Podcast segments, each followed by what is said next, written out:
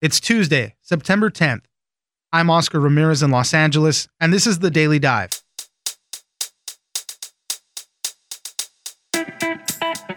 Congress is back in session, and as usual, tons to do and not much time. Top on lawmakers' to do list is some type of action on gun control after mass shootings that happened in Texas and Ohio. Democrats are ramping up impeachment talks once again, and another shutdown could be on the horizon. Melanie Zanona, congressional reporter at Politico, joins us for the top things to watch for as Congress gets back to work. Next, as vaping related illnesses and deaths are getting headlines, the FDA is cracking down on Juul, one of the top e cigarette companies. The FDA has said that Juul has ignored the law because it marketed its products as less harmful than cigarettes without FDA approval. Marisa Fernandez, reporter at Axios, joins us for the vape crackdown. Finally, there's a growing trend of workers who are leaving big cities and taking their jobs with them to smaller cities. The increase of employees working remotely is causing places like Boise, Idaho to grow fast. And while some people find a higher quality of life by moving, these cities are also going through growing pains. Ben Eisen, reporter for the Wall Street Journal, joins us for more. It's news without the noise. Let's dive in. We want less cities to be like Dayton, Ohio, to be less like Parkland, to be less like Odessa and Midland, and we need action from Congress to have the up or down vote on H.R. 8. Joining us now is Melanie Zanona, congressional reporter at Politico. Thanks for joining us, Melanie. Hi, thanks for having me. Congress is back in session. There's a ton of stuff to do. And I don't know, it always seems like there's not enough time to really get it all done. Chief among the to do list, for at least for Democrats in the House, is some type of action on gun control. Let's run through the top storylines of what Congress is going to be getting to. Gun control figures high on that list. That's exactly right. And lawmakers are returning to Washington for the first time since the string of deadly mass shootings that we saw over the August work period. So they are going to be trying to address this in some ways. But there are differences between the House, which is led by the Democrats, and the Senate, which is led by the GOP, about what they want to do here. Senate Democrats and Senate Republicans are potentially going to be looking at a package of gun proposals from the president, but he has not said where he is on a number of these issues. We still don't know if he supports stronger background checks or if he's going to end up supporting something smaller. And the GOP has said we just cannot support anything until we know for sure that the president supports it. You mentioned these uh, two mass shootings that happened. They happened early in August. We had the entire month of August really for people to think about it. And obviously, nothing was going to get done because Congress was not in session. So now is the time to act. And as you mentioned, Republicans really have no leadership on this. They don't know where the president's going to go. Mitch McConnell has said he's not going to put any measure on the floor unless it has the president's support. So if the president doesn't step up and either release a plan or signal his endorsement of something, nothing's going to happen all over again. It'll probably be a repeat of what we saw last year after the deadly Parkland shooting. Congress talked a big game. Trump himself talked about background checks, but then the NRA got in his ear. His Republican allies got in his ear and pulled him back a little bit. And what Congress ended up passing was a really small, narrow package that addressed things like school safety. It wasn't comprehensive, it didn't include any new gun control measures. And I suspect that if anything does get passed on Capitol Hill, it's probably going to be something narrower, like right. red flag laws is something they've talked about, which is allowing the courts to take away guns from people who are deemed dangerous or you know instituting the death penalty for shooters of these mass these mass shootings. So it's it's probably going to be something like that. One of the other big things that are happening is once again it seems like we're at the heels of another sh- possible shutdown. The House is going to vote on some stopgap bills to avert another shutdown. This would be the third shutdown under President Trump, if it happens, obviously. Uh, but that's another one. There's not much time really to negotiate all these bills before they go on recess once again. Right. And I've been covering Congress for a long time, and this is how they operate. They don't operate unless they have a deadline and they're being forced to pass something. So once again, they're up against the clock government funding runs dry on September 30th, so they only have a few weeks here to get something done, and it's just not enough time to pass these large appropriation bills. So it looks like what's going to happen is they're going to pass a stopgap funding bill, which would just temporarily fund the government at the current levels. It looks like maybe a few weeks, perhaps a few months. They're still up in the air about just how long it would fund the government. But the point being, it's not going to contain any new money for Trump's wall. And Yeah. that could be a huge problem for the president. That's definitely going to be a sticking point because that's why there was a shutdown the last time. So if they're not going to give him more money, it's going to be tough there. Democrats have so much on their agenda that it feels like that's all we hear about. House Democrats have unveiled their impeachment probe parameters right now. That's another one of the things that is also kind of confusing because it doesn't really seem like there's a lot of public enthusiasm to go through some of these type of impeachment proceedings, but the Democrats have started to lay that groundwork now again. There isn't public support there. And Speaker Pelosi has reminded Democrats on a conference call just recently that the public sentiment isn't there yet. But at the same time, she knows that she has this liberal base that is clamoring for impeachment. She has a number of members, more than half the Democratic caucus, who has called for this. So they are taking steps to show that they are holding the president accountable, that they are looking into this. So essentially, what Pelosi is doing is giving her troops a leash here, a long leash, to look into this. But at the end of the day, she's not going to move on impeachment unless the American public supports that. And it's just not clear that they are there yet. And Democrats are hoping to sort of move away from the Mueller report. That's something that we're hearing. They're shifting more towards the idea that the president could be corrupt.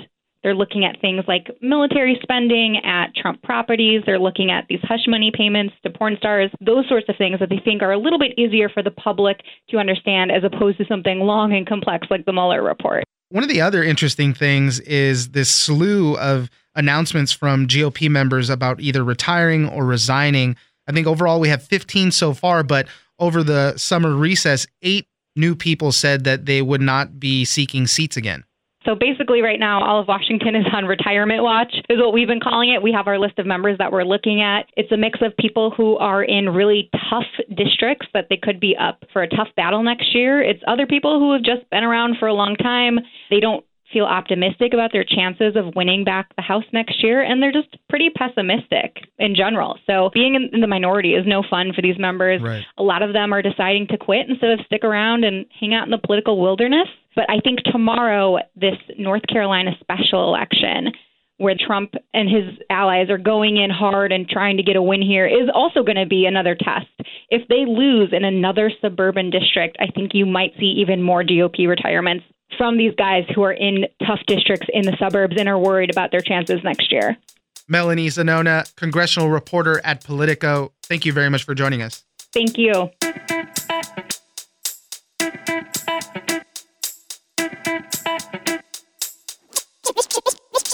The recent surge over the last year is largely due, and we've got to own this, to the use of Juul, a USB shaped e cigarette with high levels of nicotine that now command the majority of the U.S. e cigarette marketplace. Joining us now is Marisa Fernandez, reporter for Axios. Thanks for joining us, Marisa. Thank you so much. The crackdown on vaping is coming pretty hard right now. Grabbing all the headlines are all these illnesses across the country in several states. Uh, there's severe lung illnesses linked to vaping.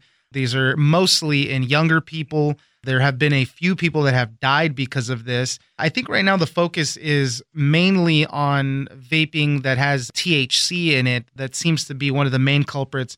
Although there's a lot of cases where people said they were vaping nicotine only. So that's kind of what's grabbing the headlines right now. But beyond that, Juul, which is one of the biggest vaping companies, if not the biggest vaping company right now, is getting slammed by the FDA.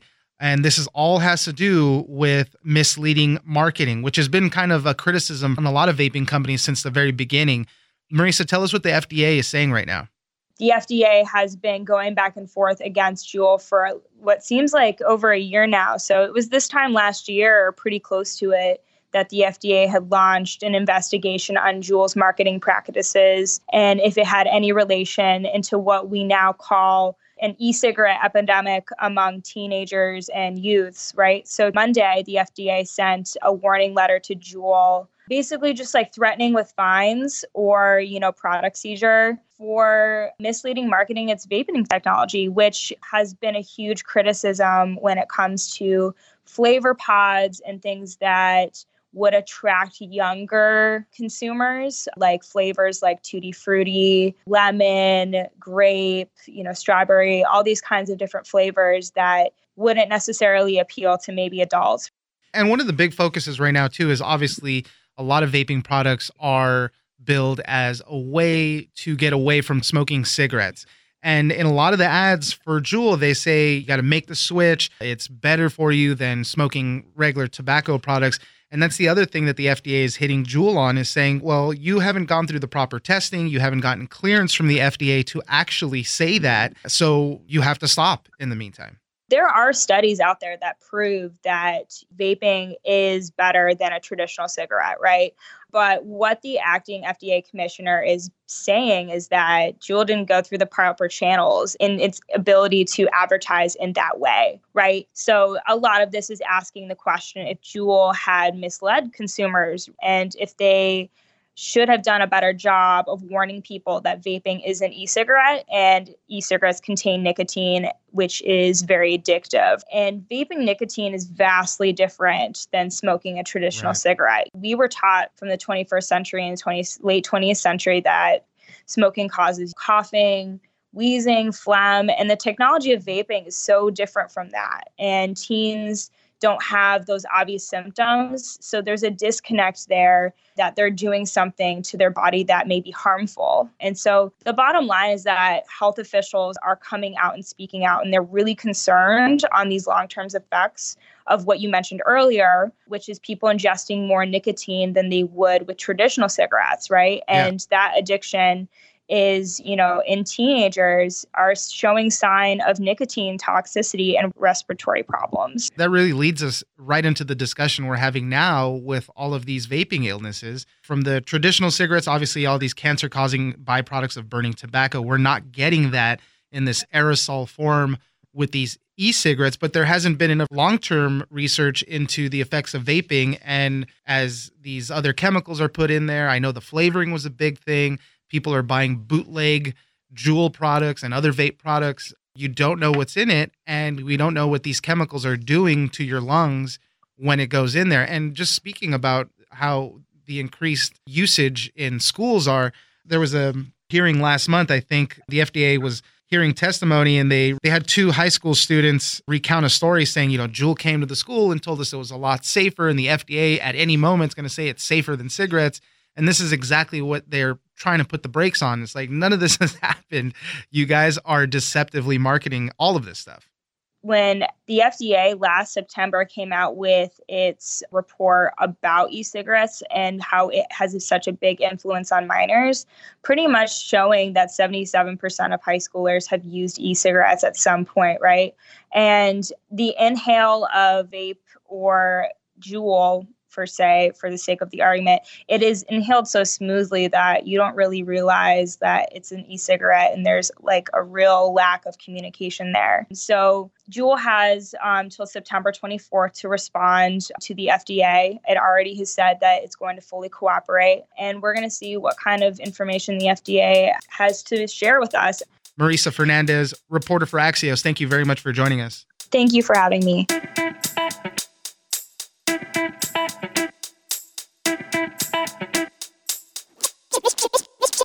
You're also seeing a lot of people leaving places like San Francisco and Los Angeles for even smaller cities like Boise, cities in Utah, seeing people leave New York for Charlotte, North Carolina, and Orlando, Florida, places that just aren't often associated with sort of this worker migration that people tend to talk about. Joining us now is Ben Eisen, reporter for the Wall Street Journal. Thanks for joining us, Ben. Thank you. Good to be here. We're going to be talking about workers leaving big cities for smaller ones and taking their jobs with them. This is this whole thing of working remotely from home. A lot more people are starting to do it. And people that are can do freelance or a lot of people that are constantly traveling for work, they're leaving these big expensive metro cities like Los Angeles and San Francisco and they're moving to a lot of these smaller cities Boise, Idaho, Denver, Austin, Texas. Tell us a little bit about this uh, shift in migration for these workers. It's pretty interesting. I mean, when you think about people leaving big cities for smaller ones, often Denver comes to mind, Austin comes to mind, Portland, Oregon. These are sort of the places where people are flocking to. But one of the interesting things we found is it's not just those cities. You're also seeing a lot of people leaving places like San Francisco and Los Angeles for even smaller cities like Boise, cities in Utah, seeing people leave New York for Charlotte, North Carolina, and Orlando, Florida, places that just aren't often associated with sort of this worker migration that people tend to talk about. We hear stories all the time about the rising prices of homes, especially in places like Los Angeles and I mean New York it's almost impossible really in the city area. What other reasons do people have for leaving these big cities?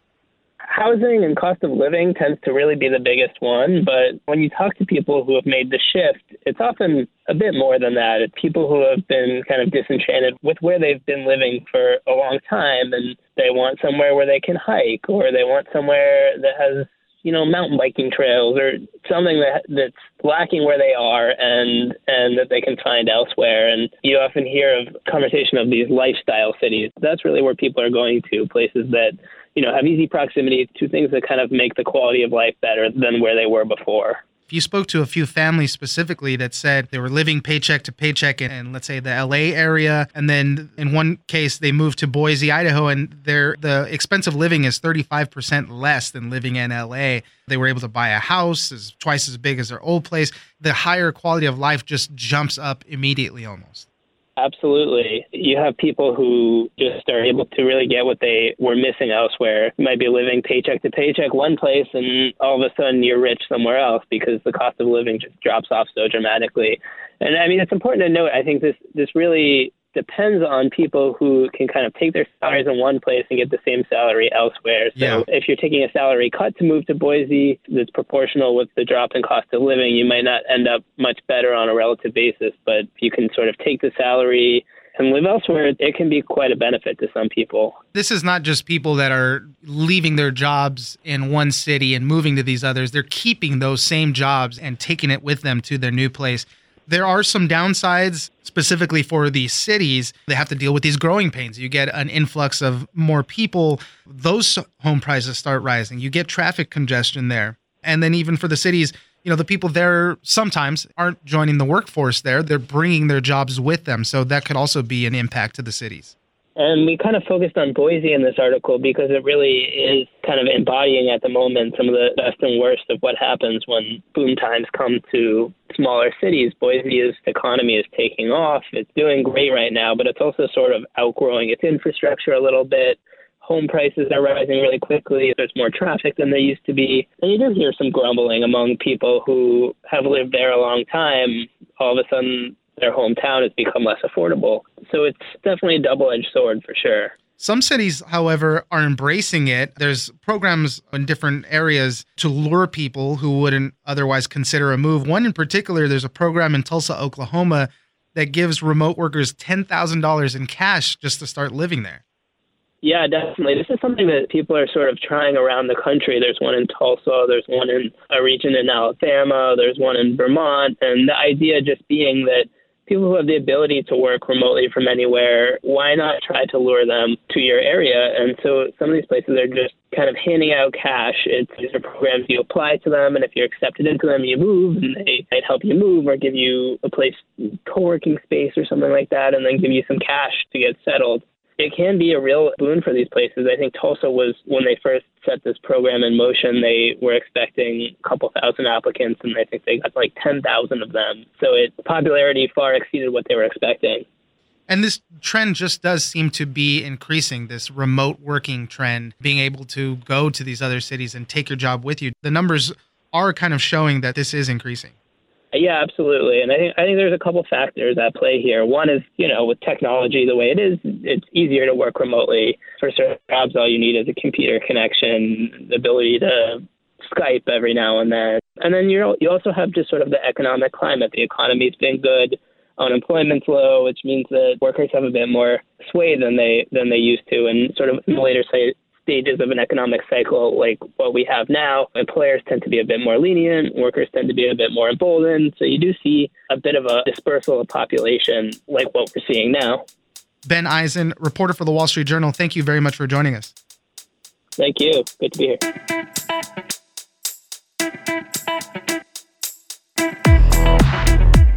That's it for today.